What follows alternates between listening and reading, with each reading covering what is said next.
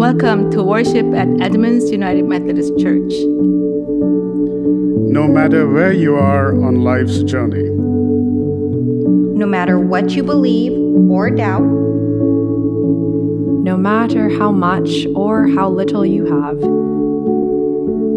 no matter your race, gender, or immigration status, and no matter whom you love, you are beloved, belong, and are welcome. We say these words every Sunday to remind ourselves that even though the world sometimes places limits on belovedness or worth, God, God doesn't. doesn't. So friends, welcome.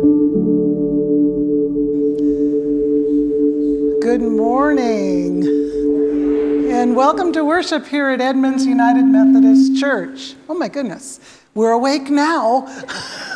My name is Donna Pritchard. I'm the pastor appointed to serve this church, and this is... My name is Carrie Dollins, and I will be the lay liturgist for today.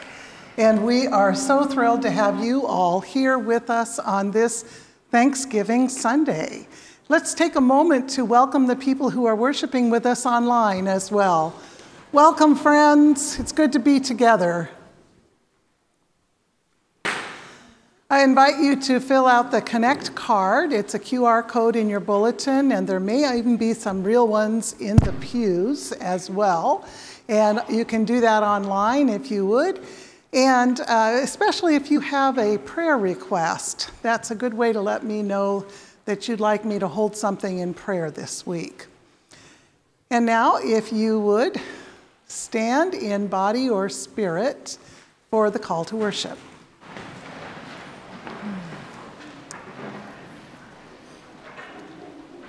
Rejoice in the Lord always. Again, I will say, rejoice.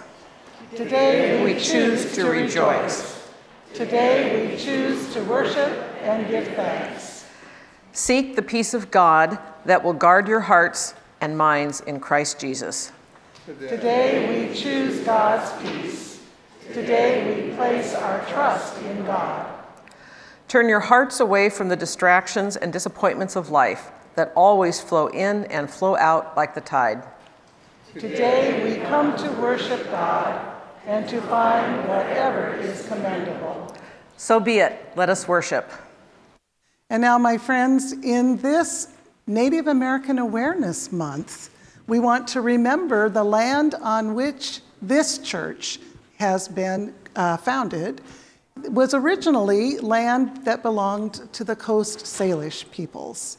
And we give thanks for them, for their rich history, for their culture, and for all the ways that we can find to connect. Let us share the peace of Christ one with another by signs that are comfortable to you and to your partner. The peace of Christ be with you all. And also with you.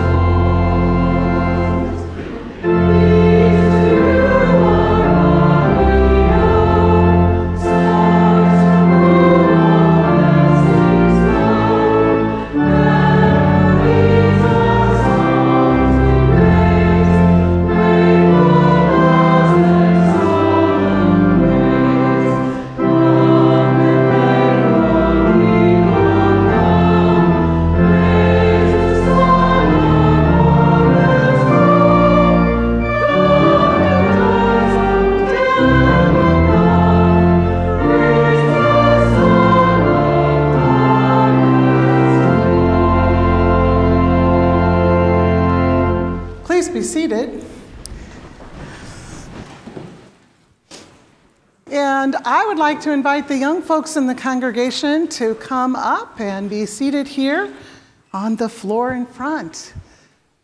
You get the B team this morning because uh, Karen Johnson, our director, let's sit right down over here, our director of Children, Family, and Youth Ministries is at Camp Indianola with the youth on retreat this weekend.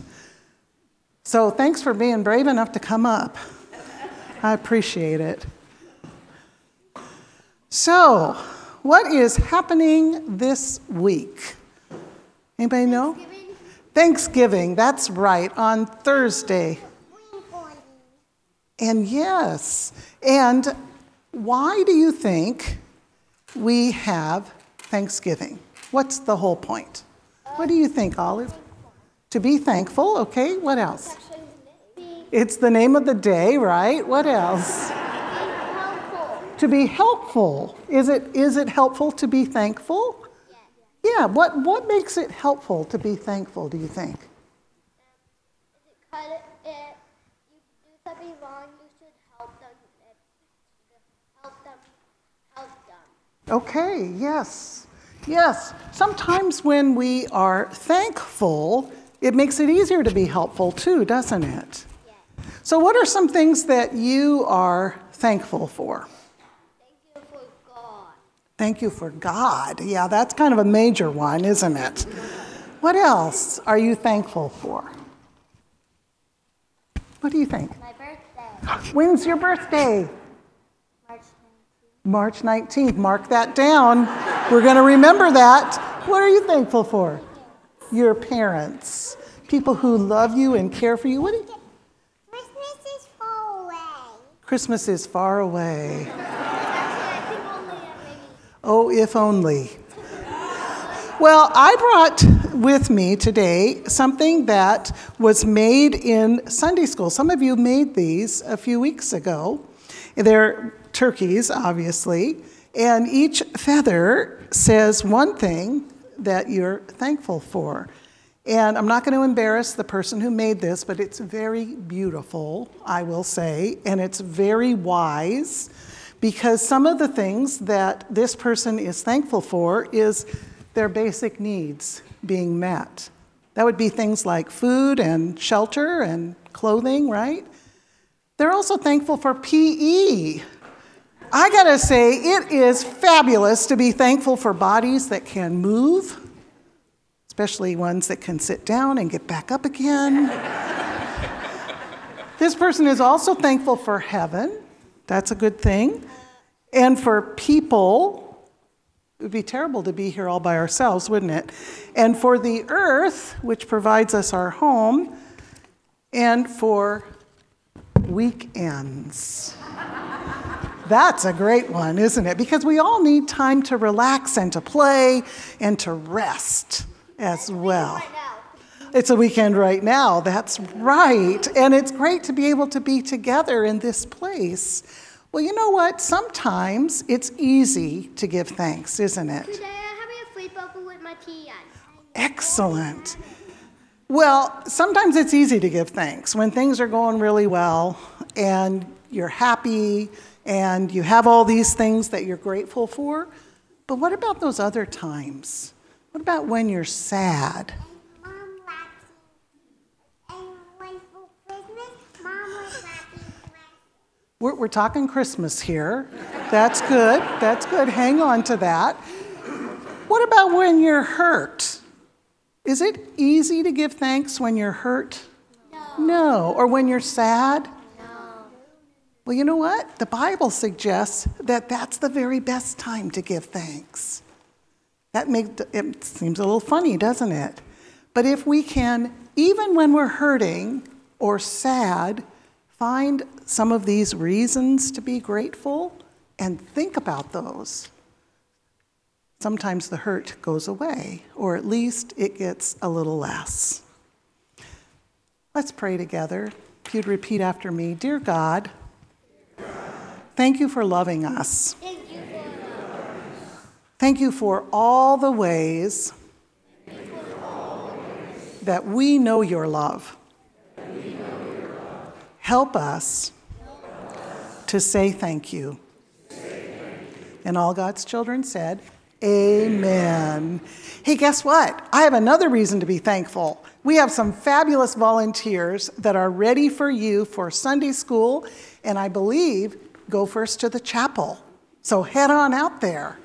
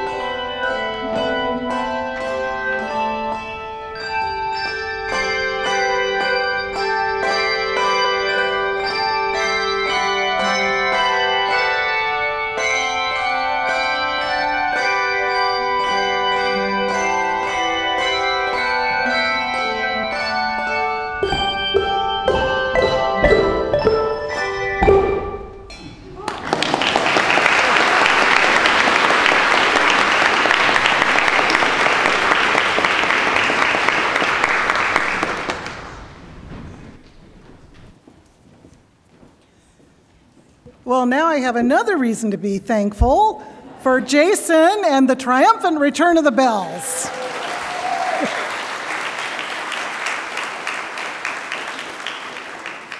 I'd like to make a brief introduction to the scripture, which Floyd will read for us this morning. It comes from the book of Philippians, the fourth chapter.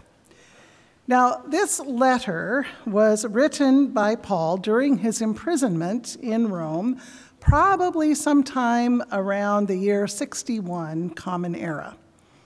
It is obviously addressed to people with whom Paul felt a great kinship. The church in Philippi was one of the first churches which Paul established, and it was also one that he really wanted to encourage.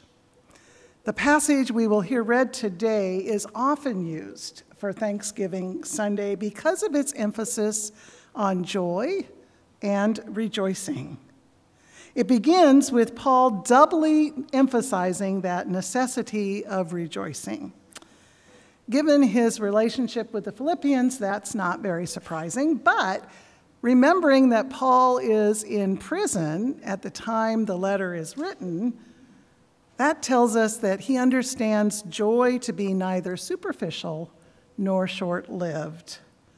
He is exhorting the Philippians and all of us to a kind of joy for the long haul, which is anchored in our relationship with God.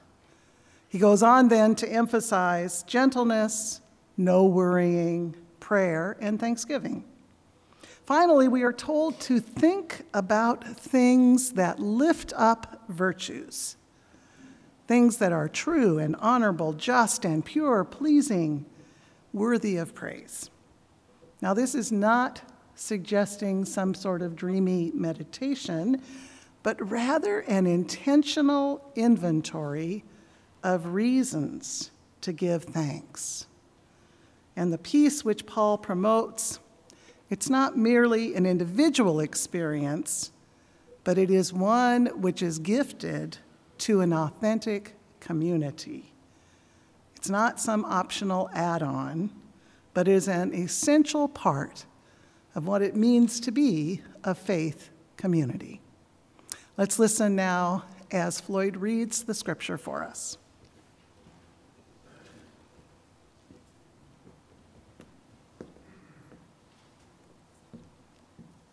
Step number one is get to the pulpit without falling down.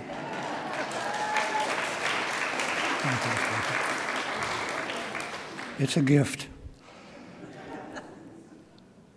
Good morning, church. My name is Floyd Barker. The scripture reading is from, as you've already heard, but memories are, are hard this time of day, is from the book of Philippians, chapter four, verses four to nine of the Common English Bible version. Please rise in whatever means you found meaningful to stand. Be glad in the Lord. Be glad in the Lord, always. Again I say, be glad. Let your gentleness show in your treatment of all people. The Lord is near. Do not be anxious about anything. Rather, bring up all your requests to God in your prayers and petitions, along with giving thanks. Then the peace of God that exceeds all understanding will keep your hearts and minds safe in Christ Jesus. From now on, brothers and sisters, if anything is excellent, if anything is admirable, focus your thoughts on these things. All that is true, all that is holy, all that is just, all that is pure, all that is lovely, and all that is worthy of praise. Practice these things. Whatever you learned, received, heard, or saw in us, the peace of God will be with you. For the word of God in Scripture, for the word of God among us, for the Word of God within us. Thanks be to God. Please join in singing the hymn of preparation.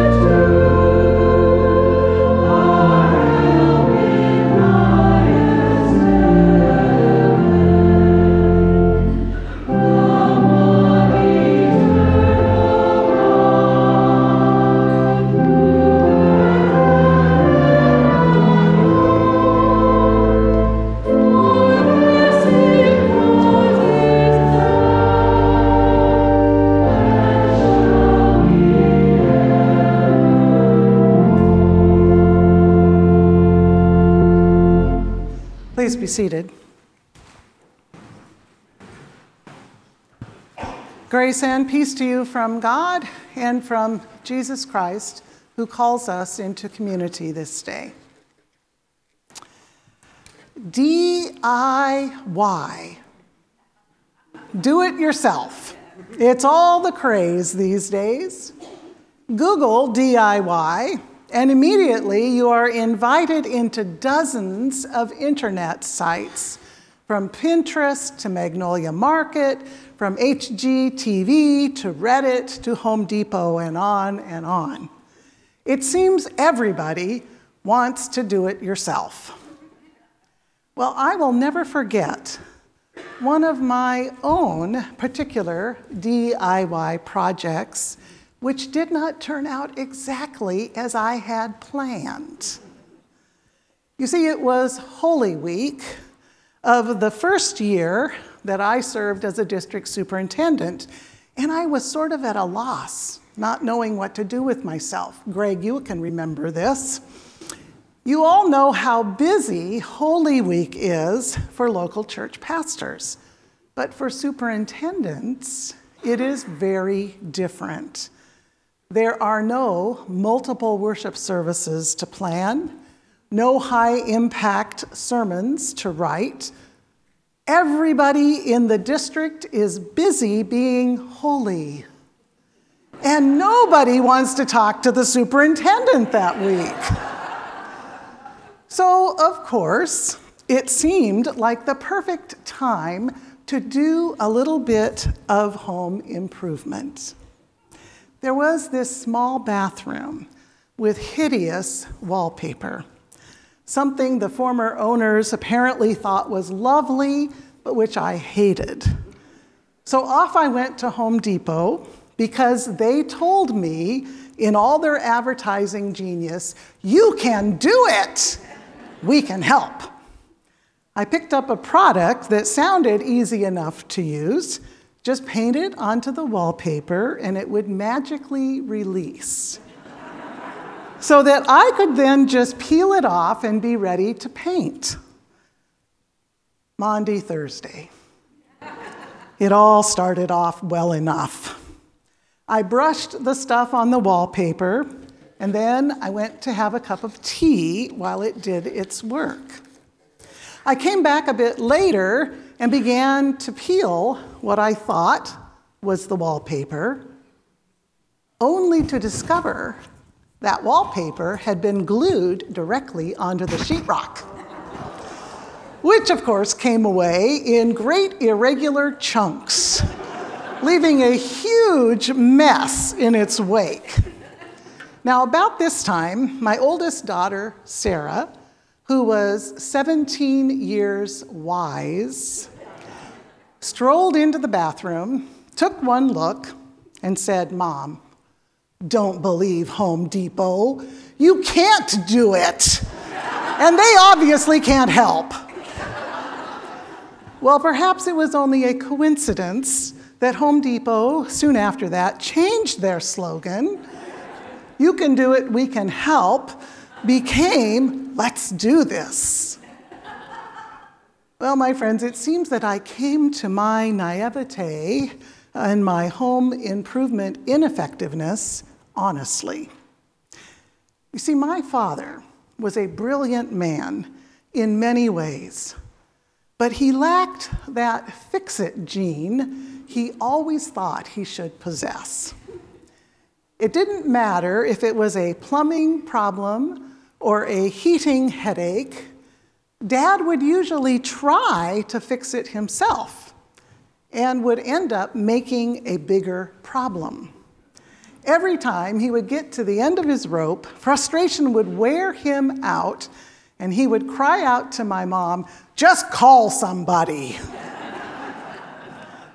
Well, thinking about my own wallpaper wallowing, maybe I am a part of the reason that Home Depot moved on from "Let's do it" to their current slogan, "How doers get more done."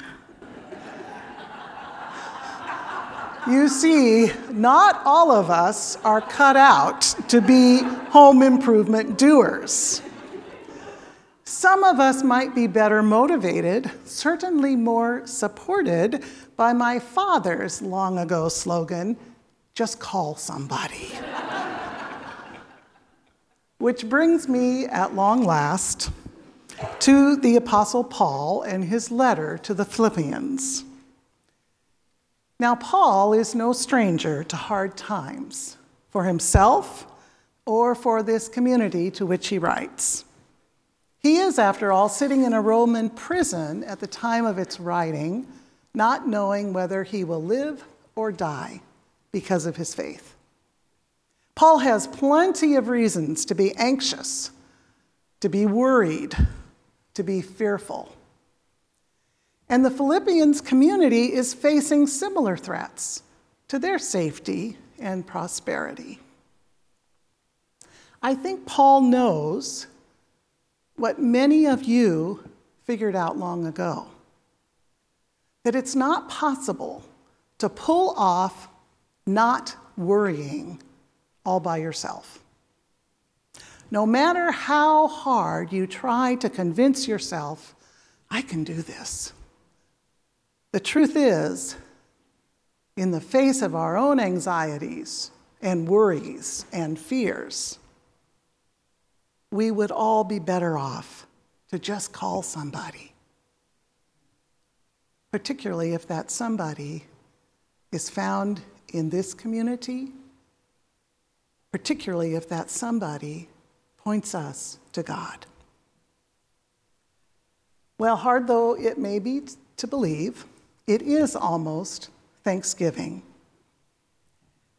You can tell by the nip in the air and the leaves on the ground.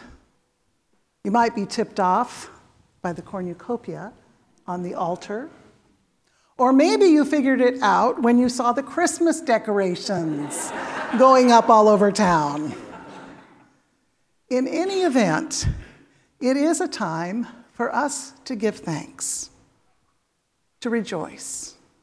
And as Paul reminds us, where we place our attention, the things we focus on to a large extent determine our ability to give thanks.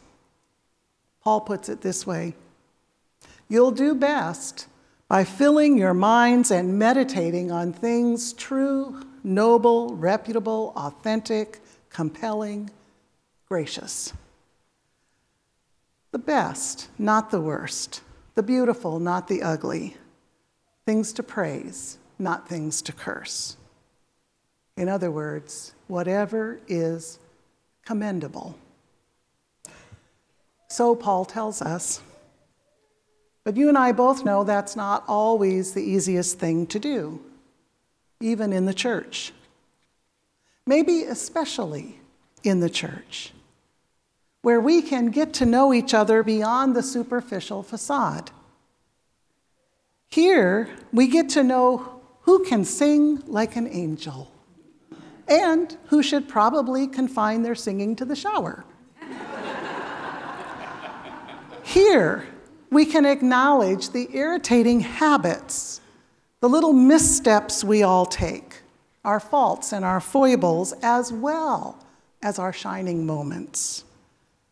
Here, we have ample opportunity to notice and to pay attention to the things that are distressing, fear-inducing, even wounding in the world around us. And, my friends, here there is also so much that is excellent, worthy of praise, commendable. I'm reminded of the old story, which I know you've all heard, about the grandfather teaching his grandson.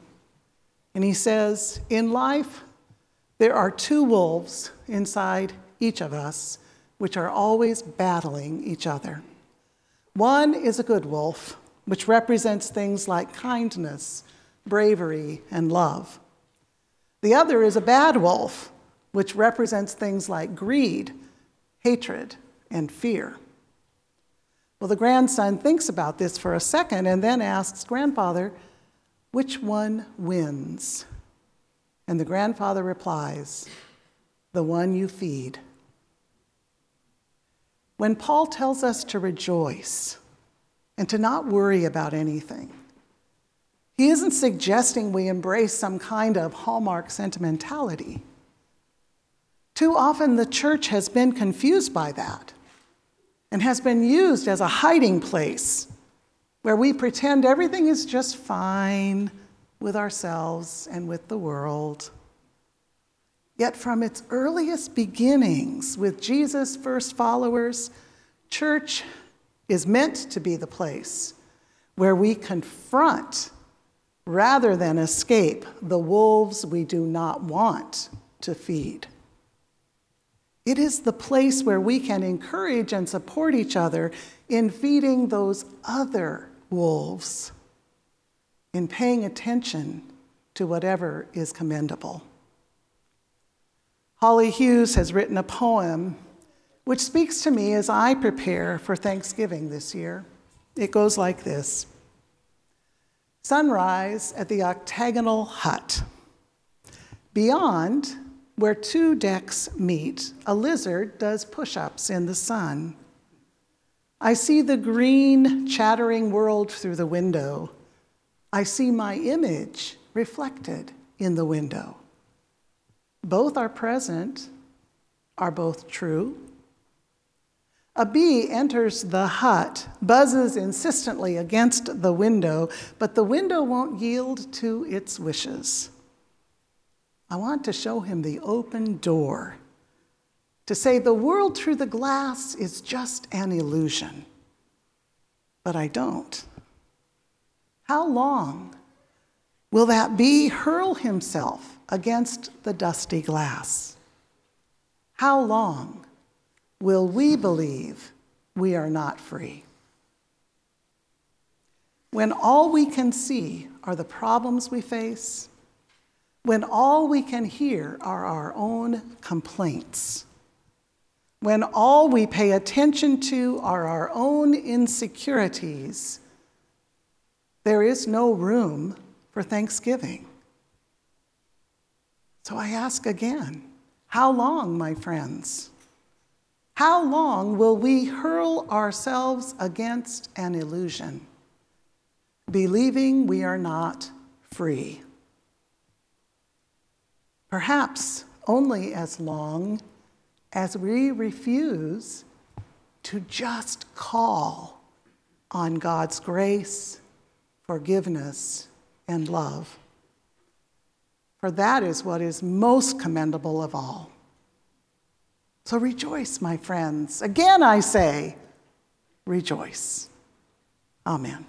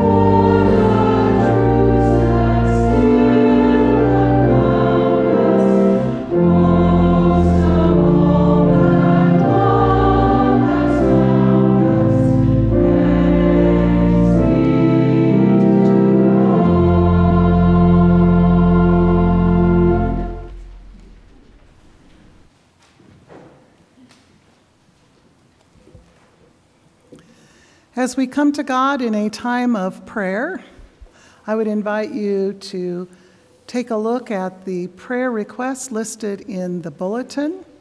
We'll spend a few moments in silence for you to lift these persons and situations and those closest to your own hearts this day. Let us pray.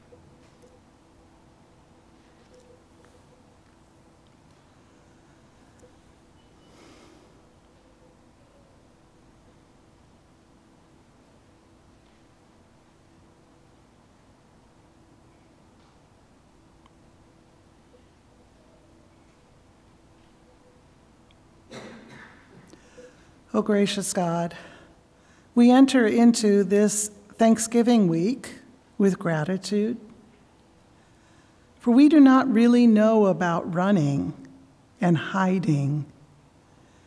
We do not have any real sense ourselves of being under assault. We live privileged, mostly safe lives. Nevertheless, the fear and the anxiety live close beneath the surface. Enemies we cannot see, old threats lingering unresolved from childhood, old wounds festering resentment from who knows where, wild fears in the night, which we cannot talk ourselves out of.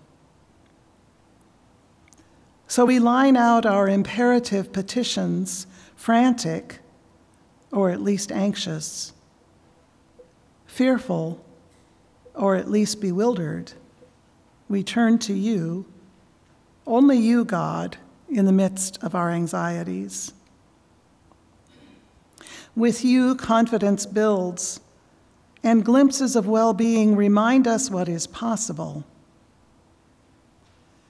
We pray to create a world that is grateful, not because we believe our own words, but because we believe you and your presence with us, your powerful, bold, reliable presence, which looms large. Larger than fear, larger than anxiety, larger even than unutterable grief. Your presence, God, is large enough, and in our small vulnerability, we give you thanks. In the name of the one who is present with us even now, your Christ, we pray as he taught us. Our Father in heaven, hallowed be your name.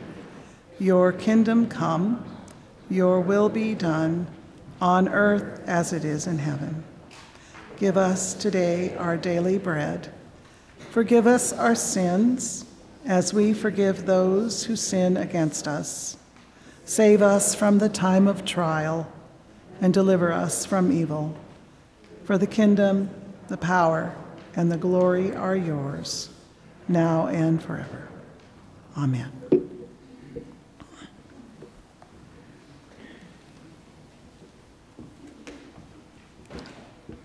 I invite us now into a time of giving. We offer several ways to give. Please use whatever method works best for you. The ushers will pass the offering plates here in the sanctuary. You can also give through our website at w w w dot edmonds u m c dot org. h g t v dot org slash give or by mailing a check to the Edmonds United Methodist Church at eight twenty-eight Casper Street, Edmonds, Washington, nine eight oh two oh.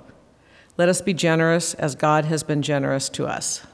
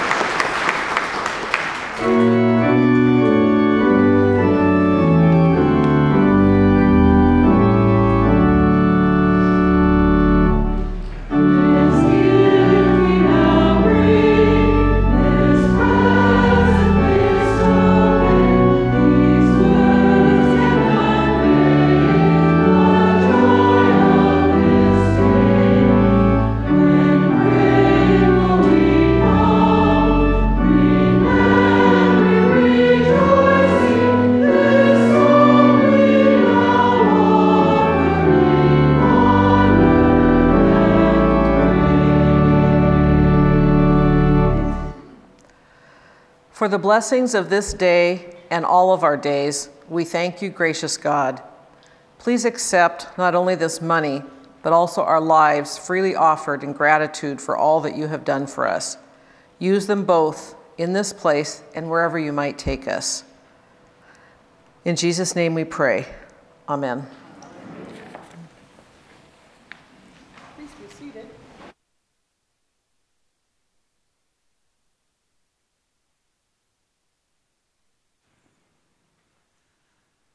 There is a lot going on in the life of this church, and I want to highlight a number of announcements.